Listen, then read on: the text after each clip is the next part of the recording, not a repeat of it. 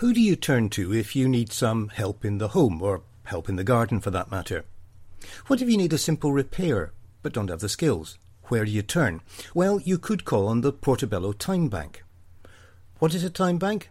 Put simply, it's an organisation where people sign up to share their skills with each other without money changing hands. Instead, you acquire credits for every hour you give to somebody else. Then, when you need help, you spend that credit by asking another member to bring their skill set to solve your problem. It's quite a simple process. There are time banks all over the country. So, what kind of skills can you find through the Porty Time Bank? One of its members, Frank Ledwith, explains. All kinds of skills, lots of domestic skills, repairing clothing, sewing, knitting, embroidery, craft skills, cleaning houses, companionship, walking with people, reading to them, those kinds of skills. Quite a lot of do it yourself skills of the kind of thing I do, that digging out old tree trunks, moving paving slabs in a garden, advising on gardens, lopping off trees, digging gardens, those kind of things. And then more around the house, things I've done include putting up a shower rail for somebody and uh, also organising painting for the railings outside the house and a variety of other of those kinds of things.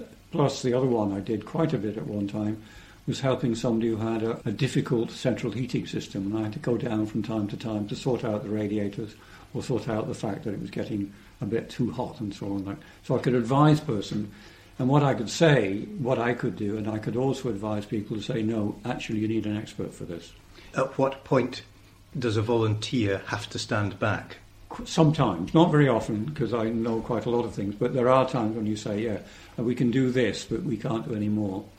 I was doing a thing recently where we were sharpening people's garden tools, and there were some very, very good tools that people brought but actually it needed specialist attention, much more than I can give. And I said, okay, we can't do this. You'll have to take it to a specialist. They're very good pieces of kit, but you really do need a specialist to do it. So that quite a lot of that, knowing what you can do, drilling holes in walls, putting plugs in things, putting shelves up, that kind of thing can easily be done. Sometimes, yes, you might do simple plumbing jobs or simple electrical things, putting on plugs and various things. But at some point, you say, okay, actually, no, you need a, you need a specialist for this. So, how many current members do you have? Round about 100, and growing fairly slowly but steadily, of a variety of ages. It started in 2014, grew quite slowly at first, but I think in the last two years it's grown quite a lot more than it did before. When it first started, we were aiming to get people who were possibly have very little cash and needed help among, around the house. It didn't work very well because the hard to reach people are the ones in, in some ways who need that kind of help most. So it's been a slow process. I think over time it will develop, but it is growing and it's expanded beyond the original idea of sharing one to one, like I do something for you, you do something for me. Or rather, I do something for you and you do something for somebody else, and then somebody else does something for you. So it's a shared experience, it's not one to one, it's amongst the whole group. But one of the lovely things that has changed recently is that the Time Bank is doing community work, which is actually something of benefit to everyone within the area. Absolutely, that's what we've developed, and what we've been doing is a lot of litter clearing particularly in the Brunstane Burn area, we're re- removing huge amounts of material. And in that, we work with the council. What we do is we say at a particular time we want to be there. They'll bring the big cage to load all the stuff into. They'll give us all the uh, boots and protective gear and provide us with insurance for why we're doing it. That's rather important. It is very important. And they provide that insurance, provided we tell them we're doing it and we tell them the time. They'll bring the equipment we collect all the litter, put it in that big cage. Along comes a truck, lifts up the cage, and takes it away. You've also been doing something down at the Figgate Burn as well. Figgate Burn Park, yes. When I've been doing helping with the litter clearing there, again, I get credit for that.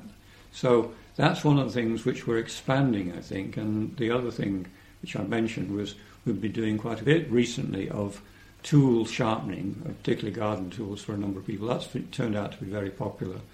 We did it as part of a repair cafe in Tribe Porty, and recently we went and did it for the Duddingston Allotment Association, and a number of other allotment associations have asked me to do it. And in fact, in May, I'm going to do it as part of an activity in Craigmillar. Okay, you've just mentioned uh, Repair Cafe. Yeah. Just give me an idea of what's involved in that.